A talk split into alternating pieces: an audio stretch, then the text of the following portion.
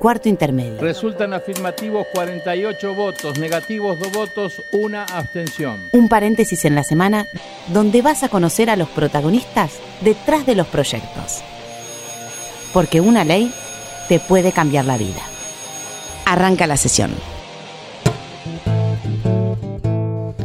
Hola, buen domingo, ¿cómo andan todos? Yo soy Florencia Corregido, esto es cuarto intermedio y hoy, como bien lo dice la apertura, le vamos a anticipar cuáles son sus próximos derechos. En este ratito que tenemos de domingo al mediodía vamos a seguir hablando eh, de la maternidad. Hay varios proyectos en el Senado de la Nación que tiene que ver con eh, la creación de centros eh, lactarios y es por eso que mi primera invitada es la senadora chaqueña Inés Pilati Vergara. Hola senadora, buenos días. Hola, ¿qué tal, Flor? Buenos días, ¿cómo estás? Muy bien. Bueno, una senadora pensando en aquellas madres que están dando la teta y que tienen que volver al trabajo. Usted propone concientizar la lactancia y propone que haya em, lactarios públicos, ¿no?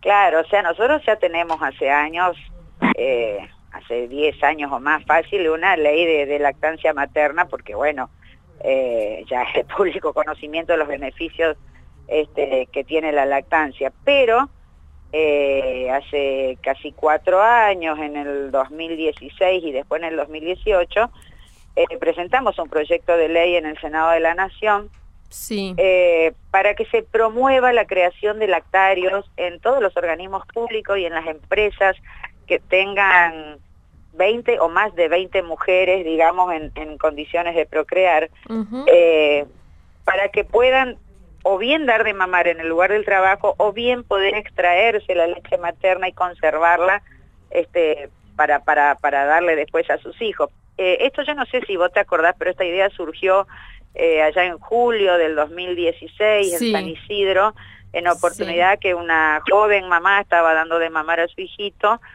este, y bueno, se le arrimaron dos agentes policiales femeninos, para peor de los casos, eh, a decirle que estaba prohibido dar de mamar públicamente, que se retire y que fueron muy violentos en el trato y al agarrarla del brazo para que forzadamente abandone la plaza, como, como si lo que ella estuviese haciendo fuese un delito. O sea, hay cosas que, que por ahí los legisladores no, no le damos forma de ley porque nos parecen obvias, ¿viste? O sea, bueno, o sea, hasta ese entonces parecía una locura decir que no estaba prohibido dar de mamar en la vía pública. Algo tan natural, ¿no? Como, como último, una de las cosas que no, quiero dejar afuera, uno de los artículos del, proyecto que usted presentó, lo que propone es que eh, haya lactarios también en universidades. Sabemos que muchas veces eh, muchas madres dejan de, estudiar eh, porque, bueno, se, se les complica y, bueno, estos lactarios, por supuesto, serían para las estudiantes y también para las profesoras. Exactamente, y para los auxiliares docentes y para, para, para toda la comunidad educativa de, cada una de las universidades, de los establecimientos públicos. O sea, eh, esto abarca a los organismos del Estado, a las empresas con más de 20 mujeres eh, en situación de procrear, en condiciones de procrear y también en las universidades. Mira, Flor, eh, a ver, económicamente no significa absolutamente nada. Estamos hablando de una habitación de 3x3 donde haya un sillón, una mesita y una heladera, donde la mamá se pueda eh, sentar cómodamente o a darle de mamar a su bebé o, a extraerse su leche y guardarla en el refrigerador hasta, hasta el momento de poder irse a su casa. lo que no se da espontáneo, lo que no se da por por, por, por, por solidaridad de una, creo que para eso tenemos que estar los legisladores, ¿viste? Para, para Está muy bien, crear leyes. esto en una, en una, en una mm. ley que en cierta manera obligue a los organismos, o sea, al Estado, a los organismos públicos, a las universidades y a las empresas eh, a llevar adelante esta idea que, insisto, económicamente no significa nada y que para la salud pública, la salud de la población y los derechos de las mujeres y de los niños es fundamental. Senadora, muchísimas gracias por esta comunicación y aprovecho la comunicación con usted para mandarle un beso a todo el Chaco que extraño mucho mi tierra natal. un beso enorme, hasta luego, senadora. un beso para vos también, chao mi vida. Chao.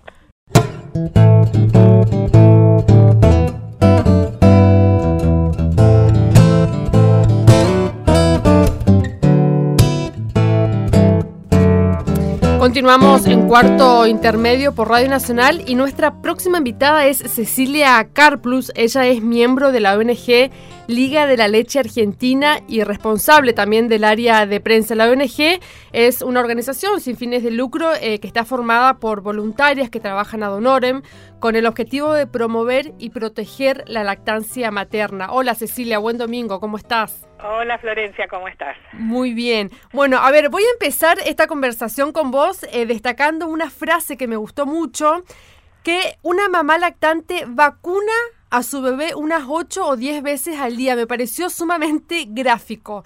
Quiero que hablemos en este ratito de lo importante que es dar la teta. Bueno, sí, por supuesto. Eh, nosotras siempre hacemos mucho hincapié eh, en en hablar sobre, en no hablar más sobre los beneficios de la lactancia, sino sobre los riesgos de no amamantar, porque nos parece muy importante naturalizar el amamantamiento, que se entienda como lo que la naturaleza tiene previsto para nuestros bebés. Eh, la leche humana no solamente contiene todos los nutrientes que un bebé necesita al nacer y durante los primeros seis meses en forma exclusiva y sin agregar más nada, sino que además la leche materna tiene anticuerpos vivos. Y eso es una, esa es una diferencia enorme con la leche de fórmula, con, lo, que se vende, digamos, en polvo o ya líquido en el sentido de que la leche de fórmula es leche de vaca modificada con cero anticuerpos, es un mm. líquido inerte, muerto.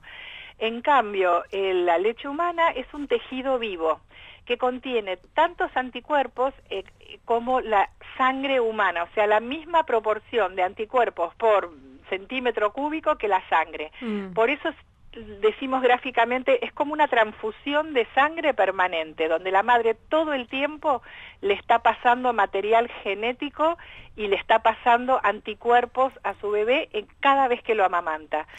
Eh, entonces lo está protegiendo contra los microorganismos del ambiente y de la madre, del lugar y el momento en el que vive, sea Ushuaia en julio o febrero en Misiones o agosto en La Quiaca. sí. 77, em, escuchen bien, les digo a toda la audiencia, el 77% de las mujeres que están en la etapa de dar la teta dice que es muy difícil conciliar esta condición con su vida laboral. ¿Cómo hacemos o qué hay que hacer tanto en el ámbito público como privado para hacerle más fácil a las mujeres la vuelta al trabajo? Mira, es la lactancia tiene dos momentos eh, de, de, crisis, digamos, o de gran dificultad. Uno es el inicio, donde la mamá puede tener una serie de dificultades, siempre, digamos, que se pueden resolver con información y apoyo, pero, digamos, donde aparece el dolor, las grietas, puede aparecer, no es que siempre, pero pueden aparecer, y son situaciones que a las mamás las estresan y necesitan realmente resolverlas rápidamente. Ese es el inicio. Y el segundo momento crítico para la lactancia es la vuelta al trabajo fuera de casa remunerado, ¿no? Lo aclaramos porque las mamás que están en su casa eh, criando hijos también están trabajando. Pero bueno, estamos hablando del momento en que se tiene que separar la mamá del bebé, la vuelta al trabajo eh, remunerado. Em, entonces, ese es un momento también donde la lactancia se pone en riesgo. ¿Qué necesita una mamá? Necesita mucho apoyo de quién? De su familia, de su pareja, de su entorno y de su espacio laboral, de mm. sus jefes, de sus compañeros de trabajo, de la empresa. O sea, necesita realmente ser comprendida en sus necesidades y ser apoyada y, que se entienda qué es lo que está haciendo, digamos, no, no se está dando un gustito, no es un, bueno, pero si no, que se, o sea, está haciendo algo muy importante, le está brindando salud a un bebé que no es solamente su hijo, es un ciudadano que el día de mañana va a ser un niño y un adulto y necesita eso. Entonces, em, ¿qué tiene que tener un lactario? Mira, un lactario es un espacio privado y limpio donde la madre se pueda extraer. Lo digo así para que se entienda que no estamos hablando de un quirófano. Claro. Eh, la madre se va a extraer leche, que es un alimento. Tiene que ser un lugar limpio y privado porque va a ser algo que se hace en, un lugar privado, no lo va a hacer a la vista de otras personas.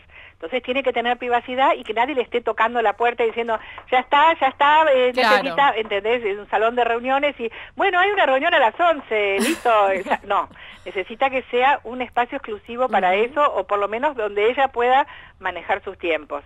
¿Debería eh, haber una heladera también? Mira, idealmente debería haber una heladera, eh, pero es lo mejor porque en ese sentido puede ser una heladera chiquita, esas bajo mesada, ¿no? Eh, para que la leche que ya se extrae quede en esa heladera y no se mezcle con otros alimentos. Pero, pero, ahora voy a hacer el pero porque también hay que hacerlo de una manera que sea eh, posible, ¿no? Porque de repente vos decís, bueno, es una pyme, es una empresa pequeña que no tiene posibilidad de comprar otra heladera, bueno, entonces podría compartir la heladera general de uso del resto de las personas que trabajan, eh, necesitaría simplemente que haya un espacio exclusivo, una caja hermética con un buen cierre donde ella pueda poner los frasquitos o las bolsitas con su leche y que nadie toque eso, que nadie, que no se contamine, digamos, con, y no se mezcle con otros olores y otras cosas. Ok. Este, pero sí, por supuesto, mucho mejor si puede tener una heladerita exclusiva para ella. Estamos hablando con Cecilia Carplus de la ONG Liga eh, de la Leche. Eh, Cecilia, te hago la última pregunta porque ya te tengo que dejar y es una pregunta que, que nos han pedido muchas mujeres que hagamos, eh, que es, ¿el baño es un buen espacio para sacarse la leche? El baño es el peor espacio para sacarse la leche. Vos no prepararías un puré o una mamadera para un bebé en un baño no, no prepararías tu comida en el baño. Si vos te llevaras fiambre para hacerte un sándwich, ¿te lo harías en el baño? Claro, sí, sí, sí. Entonces, ¿por qué? Bueno, porque obviamente es el lugar con más microbios, con más microorganismos, aunque esté impecable, aunque sea el baño más limpio, que además no necesariamente va a ser así, pero es un baño. Y ojo, el baño es el lugar donde más se sacan eh, leche las Total, por eso lo pregunto. No, más vale, o sea, no, no sabemos cómo es. Justamente por eso decimos, es necesario una ley de lactarios o que las empresas y lugares de trabajo eh, piensen en la posibilidad de tener un espacio para que las mujeres extraigan leche, porque si no las mujeres terminan haciéndolo en el baño y ese no es un buen lugar. Es un riesgo, un riesgo para el bebé y para la madre. Sí, por supuesto. Cecilia, te agradezco muchísimo esta comunicación, te mando un beso enorme. Muchísimas gracias a ustedes, adiós. Chao, hasta luego. Cuarto intermedio, el Senado en la radio de todos. Estamos hablando con el pediatra Guillermo con Antonio, su matrícula es 88.422. Hola Guillermo, ¿cómo estás? Hola, buen día a vos y a toda la audiencia. Primero, a ver, preguntarle si es verdad que los chicos que no toman tetas se enferman más. Bueno, el, tema es así. Eh, para no crear tampoco, porque si no después viene la culpa, ¿no? Hay que ser claro. cuidadosos con el... La idea es que hay múltiples estudios sí. que demuestran que la lactancia materna, o sea, la leche humana, tiene beneficios ante las leches de fórmula. Hay un lástima que no te puedo mostrar porque estamos hablando, pero si uno viera al microscopio una leche humana, sí. es todo bacterias, células vivas, movimiento pleno, y si pone leche de fórmula, es un órgano muerto, claro. nada. Entonces, la idea es que... La leche de, perdón, la leche de fórmula es nada más y nada menos que la leche de vaca, digamos, ¿no? Eh, bueno, son derivados, pero son leches, son leches eh, sucedáneos de la leche humana, pero no son la leche humana. Entonces, los beneficios que tiene la leche humana, obviamente que hay inmunidad, hay vitaminas, hierro, o sea, todo, entonces eso haría que los chicos que se alimentan la leche humana tienen más beneficios, ¿está? pero que no es garantía de que por haber tomado leche humana no va a tener infecciones. Siempre ah, suma, y es como es el gol estándar. Entonces, el hecho es, es muy complejo muchas veces, porque hay muchas veces que las mamás no pueden. ¿En qué casos, doctor, la madre no puede dar la teta? Bueno, muchas veces porque no, no hay forma de que produzca la cantidad necesaria, hay veces que algunas eh, problemas del pezón, eh, hay problemas de cirugías, o sea, hay múltiples causas pero siempre lo importante es que esas madres hay que ayudarlas mucho para que lo intenten, para que ayudarlas, para que esto es importante porque es la pregunta que, me, es muy buena que hiciste. Eh, pero ahora entonces si yo no pude, mi hijo se va a enfermar más. Bueno, no es que se va a enfermar más. La idea es que si aparece una enfermedad, puede ser que tenga una herramienta más que haber tomado la leche humana. Pero sí, obviamente tiene beneficios, no hay ningún inconveniente, está algo totalmente demostrado. Me gustó, tomo esto lo que, lo que dijo de que hay que ayudar a la madre, o sea, la madre también tiene que estar informada y tiene que prepararse para dar la teta. No es que, eh, digo, hay una preparación previa, no es que uno va, tiene el chico, el chico se prende rápido, no. Bueno, puede pasar como no, digo. Claro, lo importante es que siempre uno se informa, ayuda a estar preparado para. Entonces, muchas madres que tienen la suerte de tener curso de preparto, ya se ha, incorporado hace muchísimos años, es que eh, vayan eh, enfermeras, médicos o poricultoras hablar de la importancia de la lactancia, cómo estar preparada, qué es lo que va a venir, cuáles son los miedos. Entonces eso es muy importante. Pero bueno, hay madres que no tienen posibilidad de un curso de preparto, bueno, entonces ahí el rol de nosotros los médicos, las enfermeras, las poricultoras, en el momento que está en el sanatorio, en el hospital, ayudarlos plenamente en, durante y después, porque muchas veces pasa eso, que uno ayuda mucho, pero durante la estadía, y después no hay soporte. Entonces, por eso los hospitales muchas veces tienen consultores de lactancia posteriores a la ida, porque, bueno, muchas veces cuesta, pero bueno, con ayuda y perseverancia muchas veces se logra. ¿eh? A ver, le voy a hacer una pregunta. Fíjese lo que me va a contestar porque hay muchas madres del otro lado escuchando y es polémica esta respuesta. ¿Hasta qué edad se le debe dar la teta a los chicos? No, no es polémica. ¿No? Es muy buena la pregunta. A ver. Porque hay, un, hay un ente que avala esto, que se llama la Organización Mundial de la Salud. Sí. Y contra eso no podemos. Y la Organización Mundial de Salud dice que sugiere que hasta los dos años está muy bien dar la lactancia materna. Entonces, eso es importante. Lo que sí hay que ser, y queda claro, es que hasta los seis meses hay que ser lactancia materna exclusiva. Eso es muy, muy, muy importante. Eh, a ver, hay mujeres que eh, le dan eh, la teta a los hijos pasando los dos años. Está bien, no pasa absolutamente No pasa nada. no, no, para nada.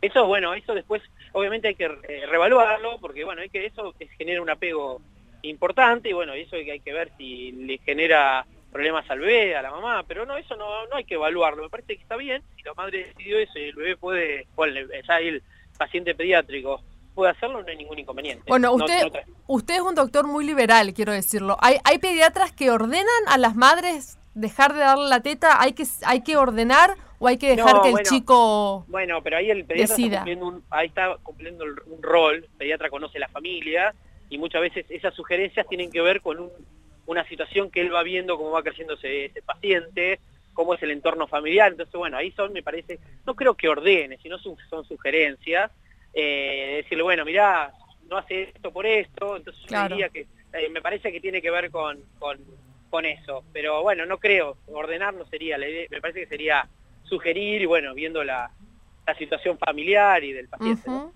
Doctor, como último, eh, ¿favorece el, el desarrollo madurativo del niño, la leche materna? Sí, tiene muchas cosas, porque bueno, el pecho obviamente estimula muchas hormonas, pero vuelvo a insistir, todos los bebés que se crían sin leche humana pueden tener un desarrollo madurativo también normal, porque no depende solo de eso. Siempre suma, es como tener algo positivo, y eso es muy, importante. Ok, bueno doctor, sumamente claro, muchísimas gracias por, por esta conversación. Bueno, gracias, muy buenas las preguntas y gracias por tomar. Gracias, hasta luego.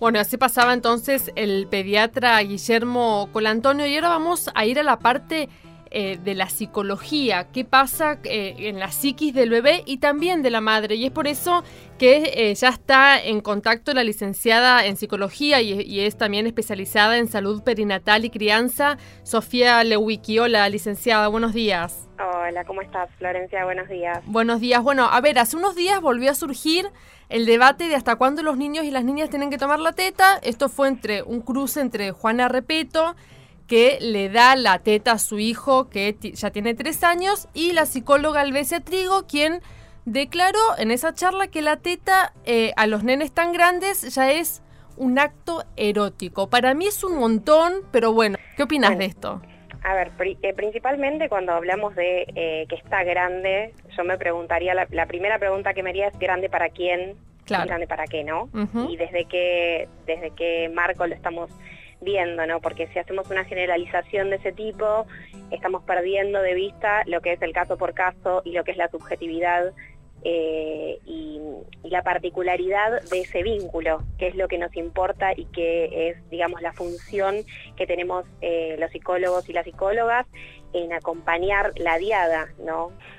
Eh, entonces, ver la teta en, en un niño de tres años aparece como, como un sacrilegio, ¿no? Como si ah, fuera algo perverso. Claro, y no y no la alimentación, digamos. La alimentación que además no es solamente la alimentación eh, por todo lo que le aporta nutricionalmente, sino porque este es un factor que colabora con el apego, con el apego seguro, ¿sí? No es factor determinante. A ver, no estamos diciendo que una mamá que no le da la teta a su bebé no puede establecer un apego seguro, no.